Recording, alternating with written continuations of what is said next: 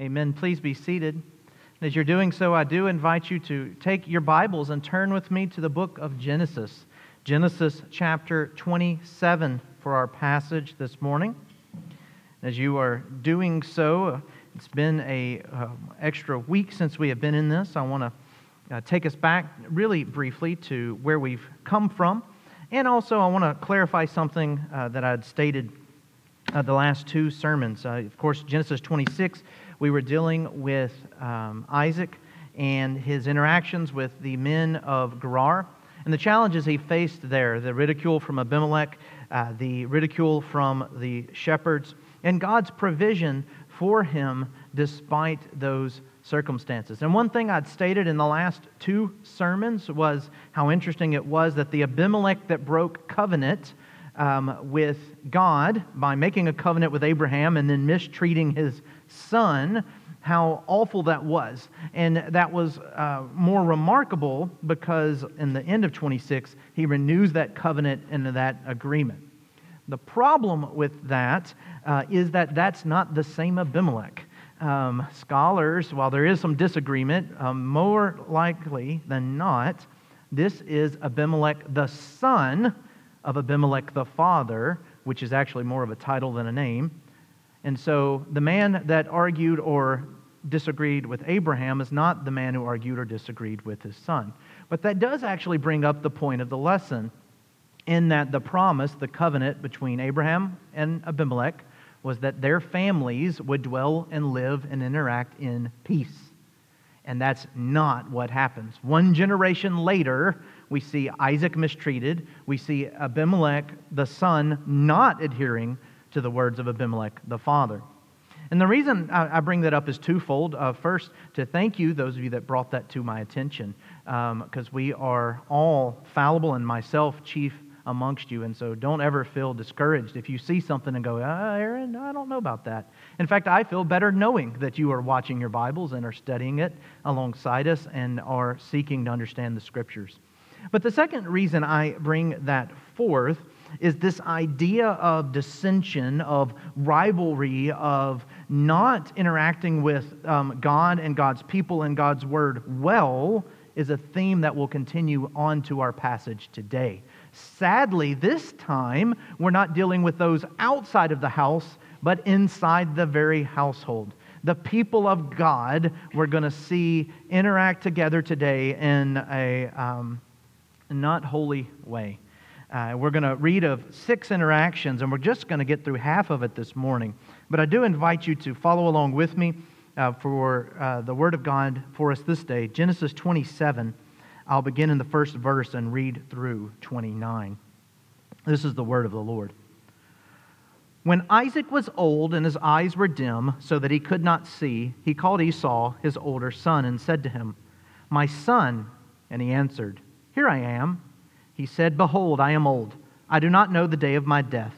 Now then, take your weapons, your quiver, and your bow, and go out to the field and hunt and hunt game for me. And prepare for me delicious food, such as I love and bring it to me so that I may eat, that my soul may bless you before I die. Now Rebekah was listening when Isaac spoke to his son Esau. So when Esau went to the field to hunt game and bring it, Rebekah said to her son Jacob, I heard your father speaking to your brother Esau. Bring me game and prepare for me delicious food, that I may eat it and bless you before the Lord before I die.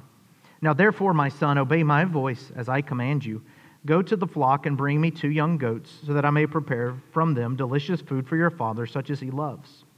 And you shall bring it to your father to eat, so that he may bless you before he dies. But Jacob said to Rebekah his mother, Behold, my brother Esau is a hairy man, and I am a smooth man. Perhaps my father will feel me, and I shall seem to be mocking him and bring a curse upon myself and not a blessing. His mother said to him, Let your curse be on me, my son Obey only my voice, and go, bring them to me. So he went and took them and brought them to his mother, and his mother prepared delicious food, such as his father loved. Then Rebekah took the best garments of Esau, her older son, which were with her in the house, and put them on Jacob, her younger son. And the skins of the young goats she put on his hands and on the smooth parts of his neck. And she put the delicious food and the bread which she had prepared into the hand of her son, Jacob. So he went into his father um, and said, My father. And he said, Here I am. Who are you, my son? Jacob said to his father, I am Esau, your firstborn. I have done as you told me. Now sit up and eat of my game, that your soul may bless me.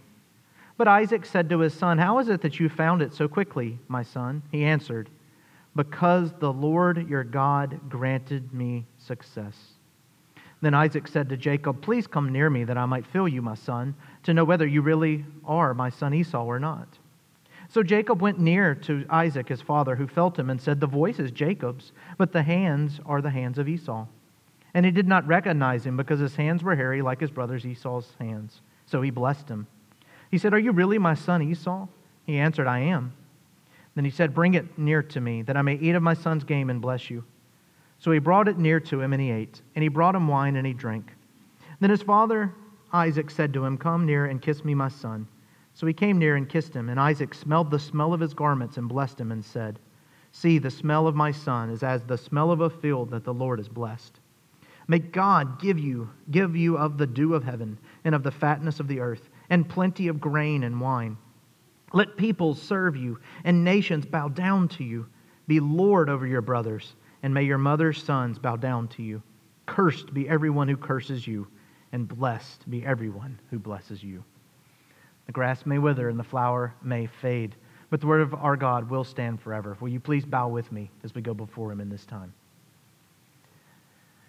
Almighty God, we come before you with humble hearts this morning.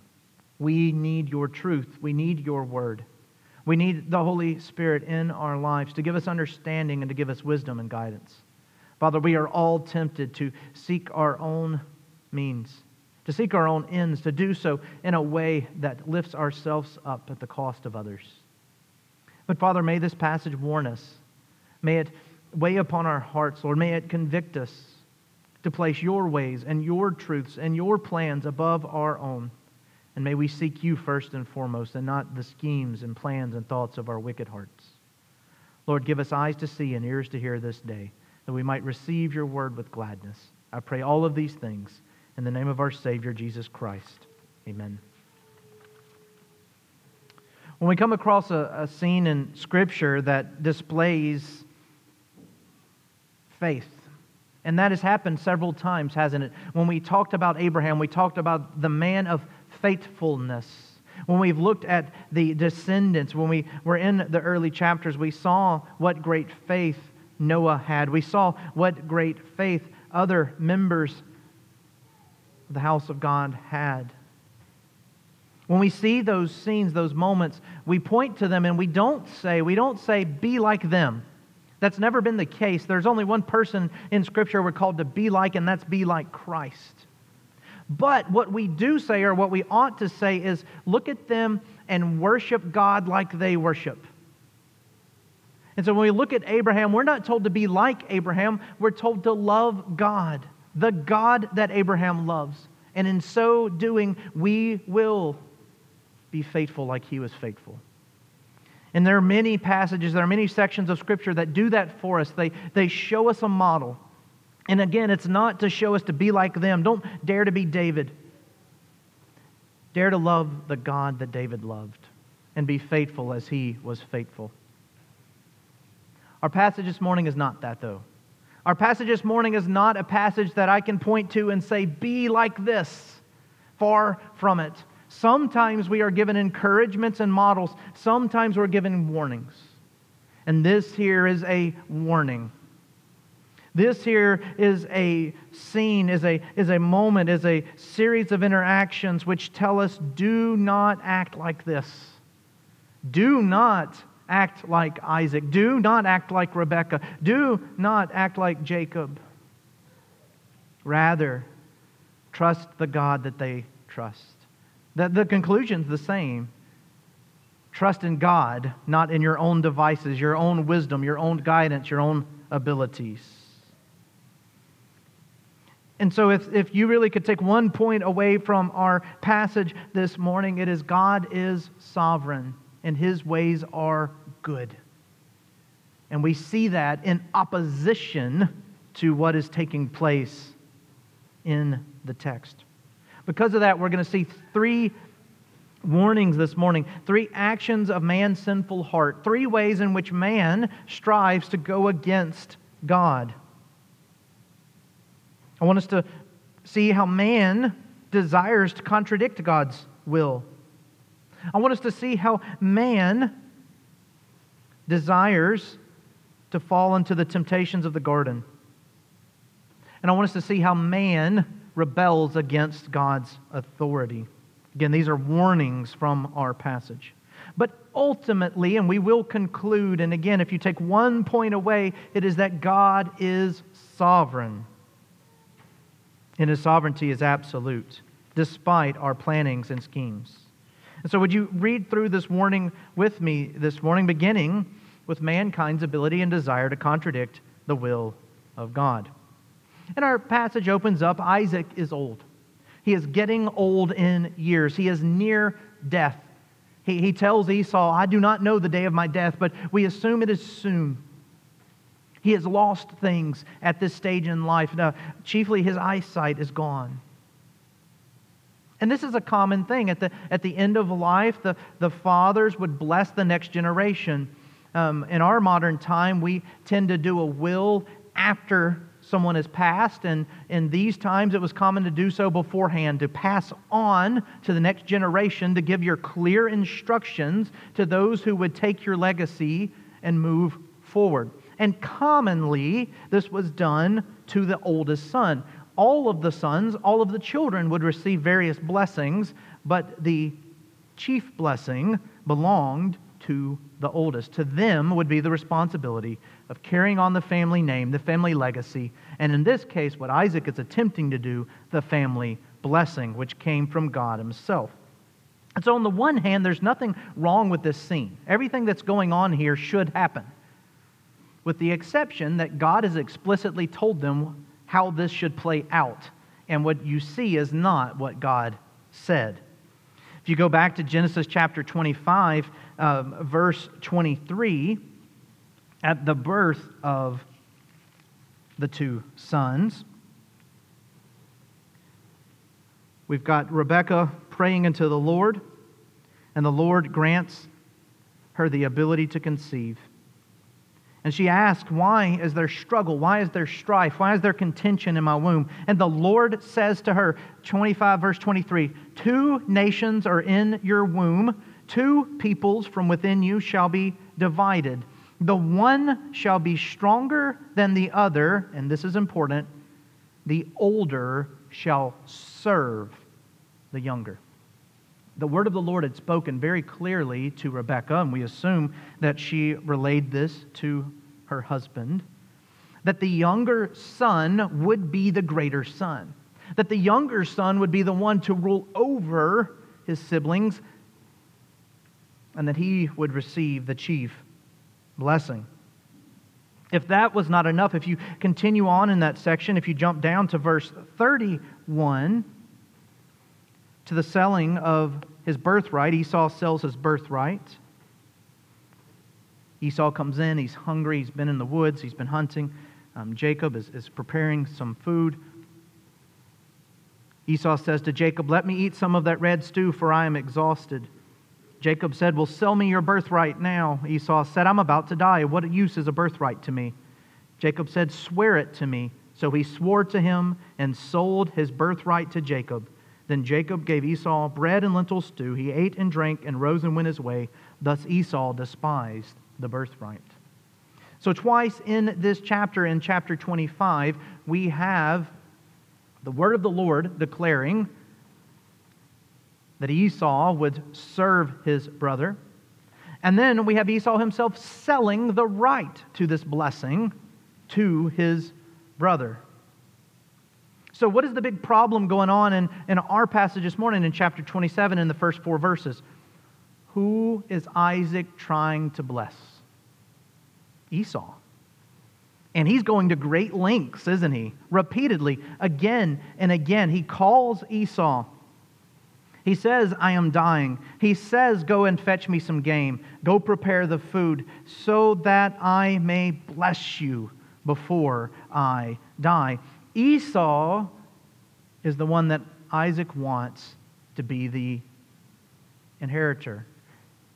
Isaac wants Esau, for he loves Esau, to be the one to receive this blessing from God and this passing on of the family legacy and the inheritance.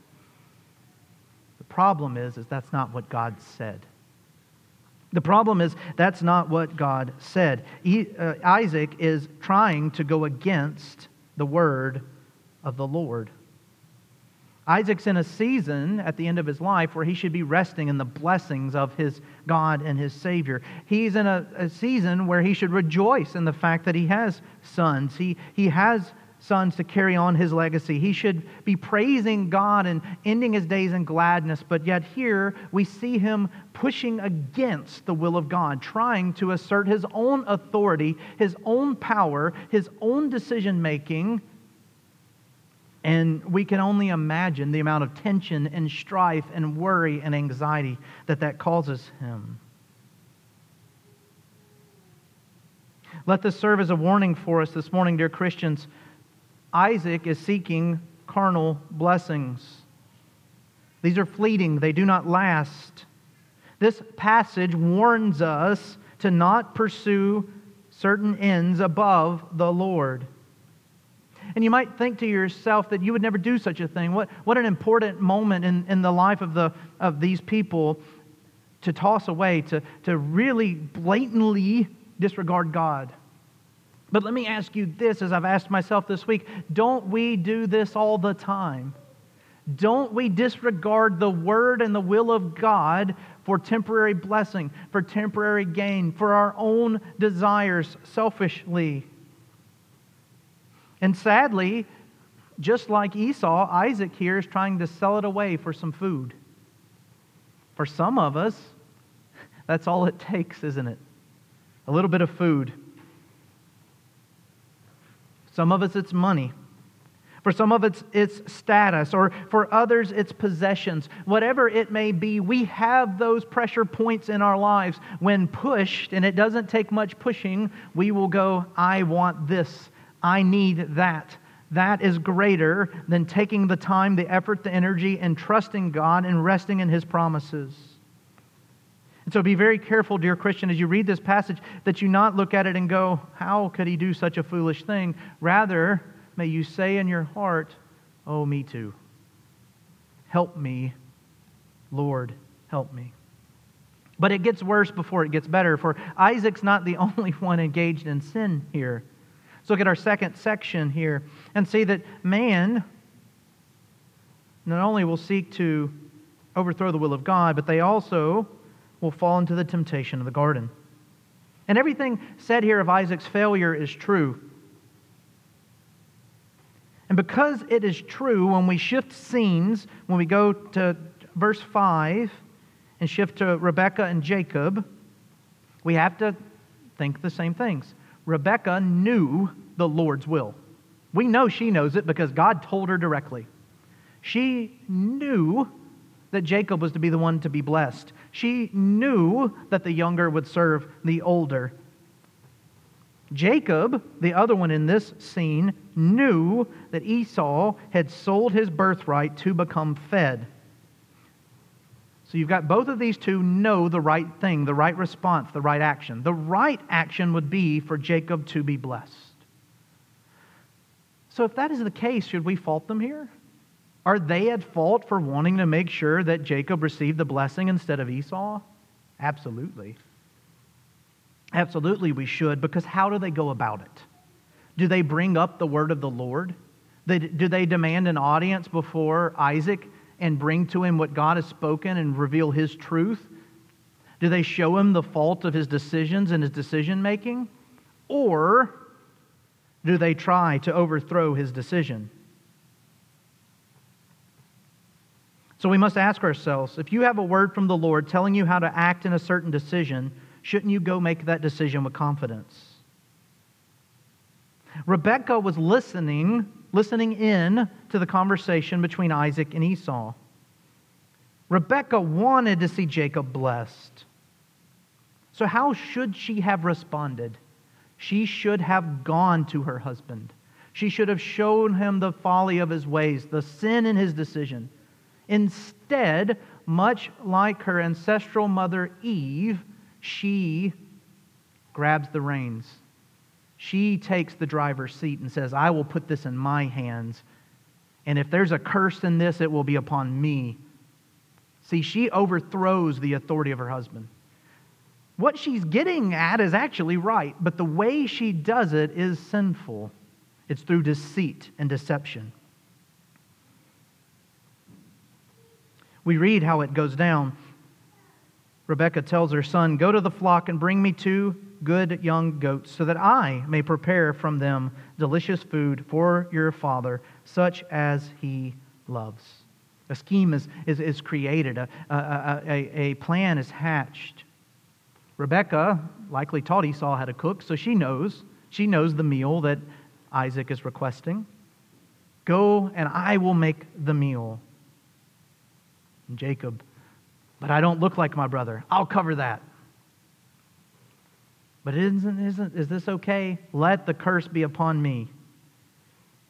Let me be clear God does not call us to accomplish his ends by wicked means. This would be a, a similar situation to us declaring here that we're going to have a capital campaign, that we feel convicted that the Lord has called us to grow our church by building a new sanctuary. And one day I hope to hear that that is taking place, if that be His will. And, and you, listening to that, become convicted that that is the will of the Lord. And you want and are encouraged by that desire. And you say to yourself, I want to see this done for the glory of God. There's just one problem the budget's tight in your house. You, you want this to happen, but you know the funds have to arrive or the work cannot be done. And you find yourself at a crossroads and you say to yourself, Self, I can pray.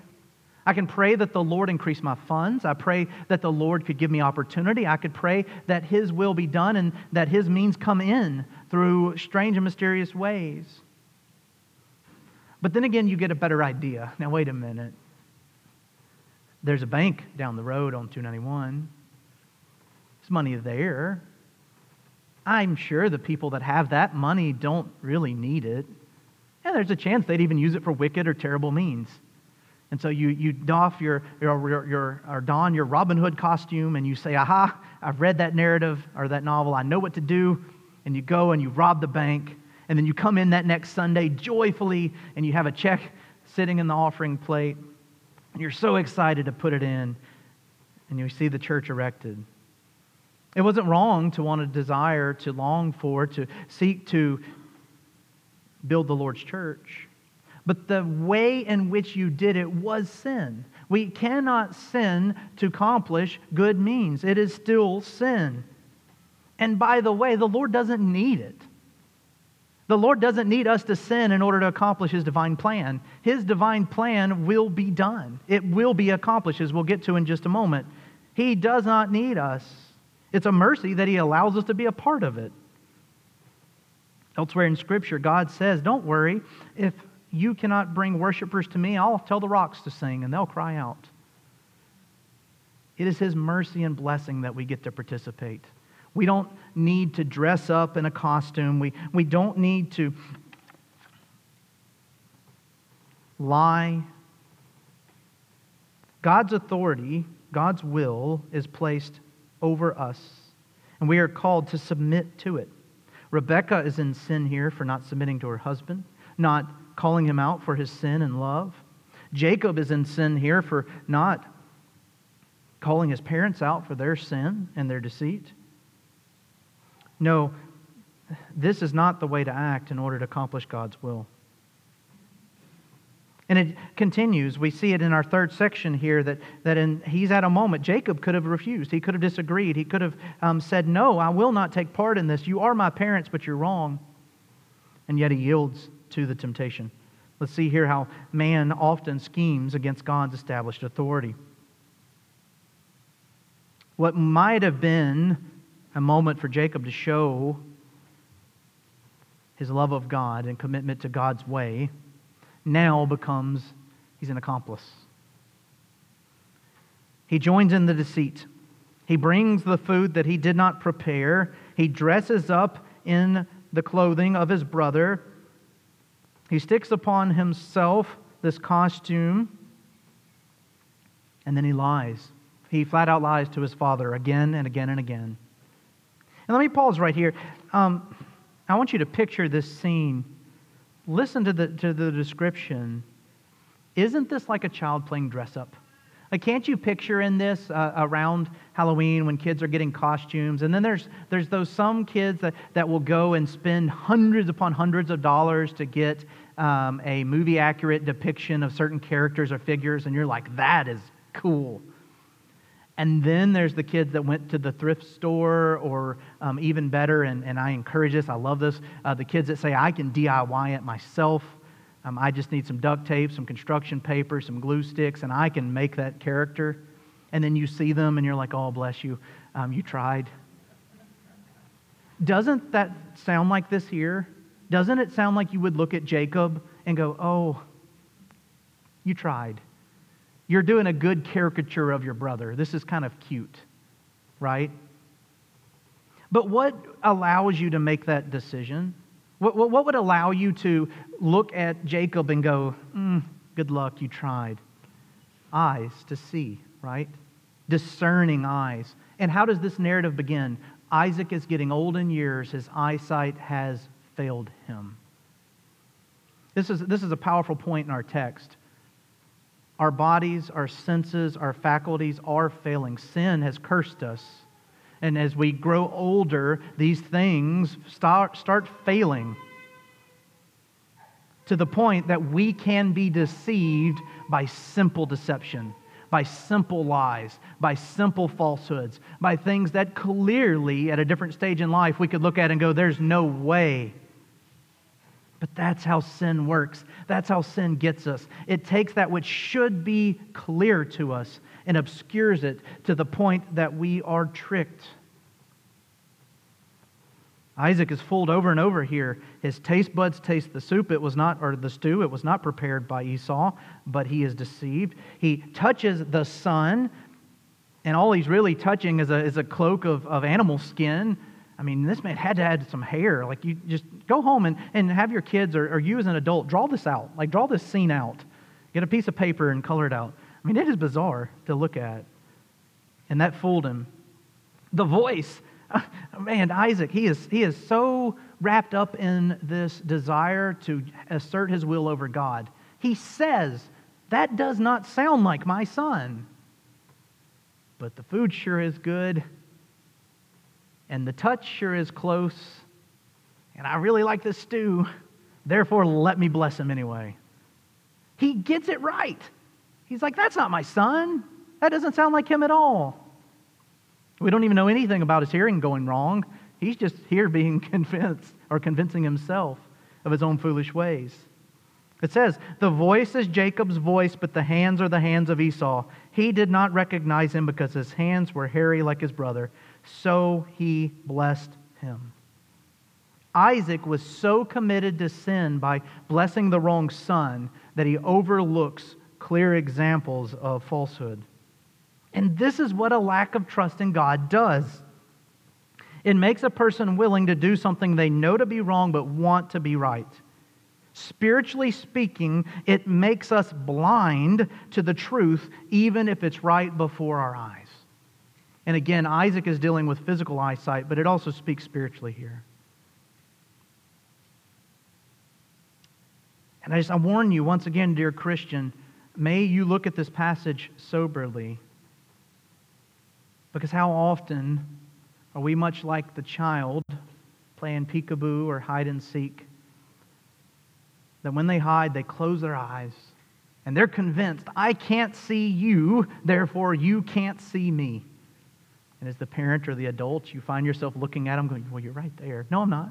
You can't see me. That's what it looks like for us when we spiritually go, I'm going to get away with this. I'm going to do this, God, and you're not going to catch me. You're not going to stop me because here we are and you can't see me. God sees you. But there is beauty in this passage. It is, it's such a sober passage, and we're only going to get halfway through it today, and it, it gets worse before the end. But here's the beauty of this passage. All of that what we just said and examined was true. and yet God's will is still done in the end. God's will is done despite Isaac's unwillingness to see, despite Rebekah's assuming authority, despite Jacob's um, taking part in sin, despite Esau. Esau knows he doesn't deserve the blessing, but when his father says, Go hunt that I may bless you, he's like, Ooh, I can go get a blessing out of this. And he goes. There are no heroes here. There is no one but one that we should look to and seek to praise to live like. And that is God. God's sovereignty is absolute. And we see that here in the end. God's plan from the beginning was that Jacob would be blessed. God's plan was that the younger would rule over the older. We read it in chapter 25. And so we read here what took place. Isaac smelled the smell of his garment and blessed him and said, See, the smell of my son is as the smell of a field that the Lord has blessed. May God give you the dew of heaven and of the fatness of the earth and plenty of grain and wine. Let people serve you and nations bow down to you. Be Lord over your brothers. May your mother's sons bow down to you. Cursed be everyone who curses you, and blessed be everyone who blesses you. Now, really quickly, um, this carried authority. Um, this was not just someone praying for the sake of his son. This was not just someone going, I hope, or may it be so as the spiritual head of the household, um, Isaac had the authority to pass on his blessing to his son. And so he is praying God's will over this son in this moment. And one commentator, I love what they say about it God's plan is fulfilled in spite of Isaac. It is fulfilled in spite of Rebekah. It is fulfilled in spite of Jacob.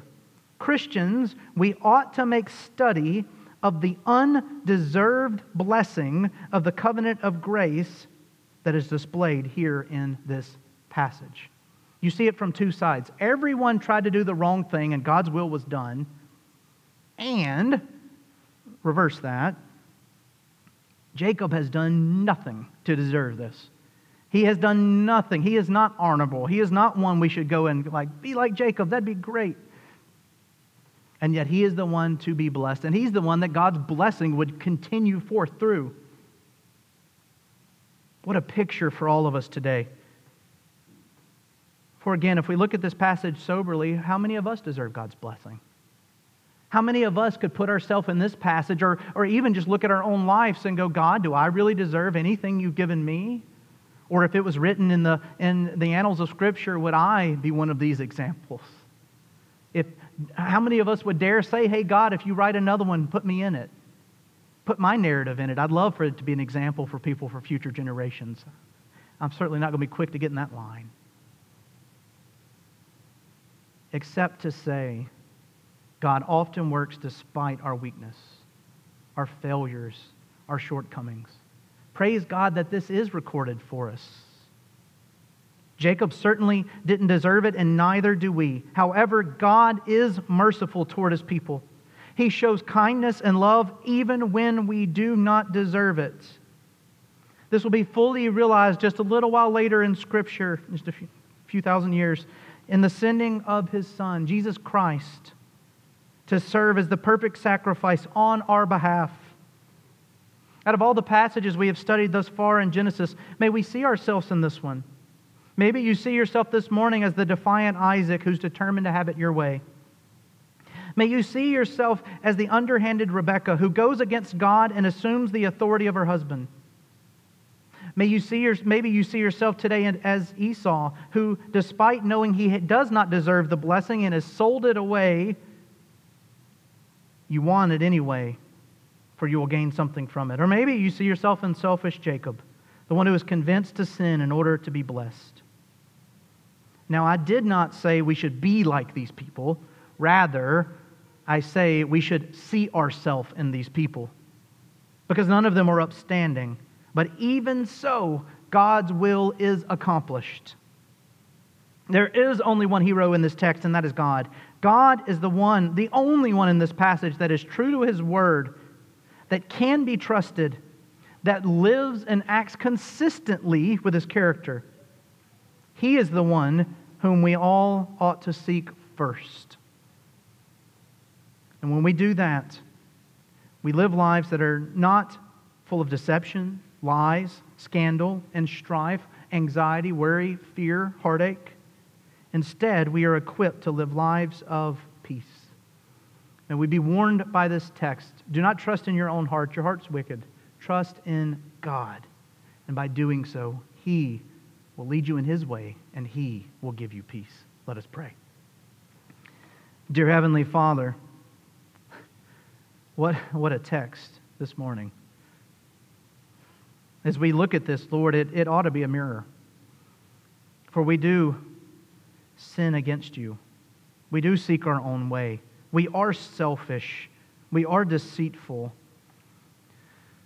Far too many times, O oh God, we seek our own desires above yours, when instead we should humble ourselves, submit ourselves, and say, Thy will be done. Lord, would you continue to work in our lives that that may be true? May we cling to you, hope in you, rest in you, trust in you, and you alone, for your glory and for our good. Father, we thank you for your word and the opportunity to come before it this day. We ask that you use it, that you grow it in our hearts and lives, that we may be transformed by it. We pray all of these things in Christ's name. Amen.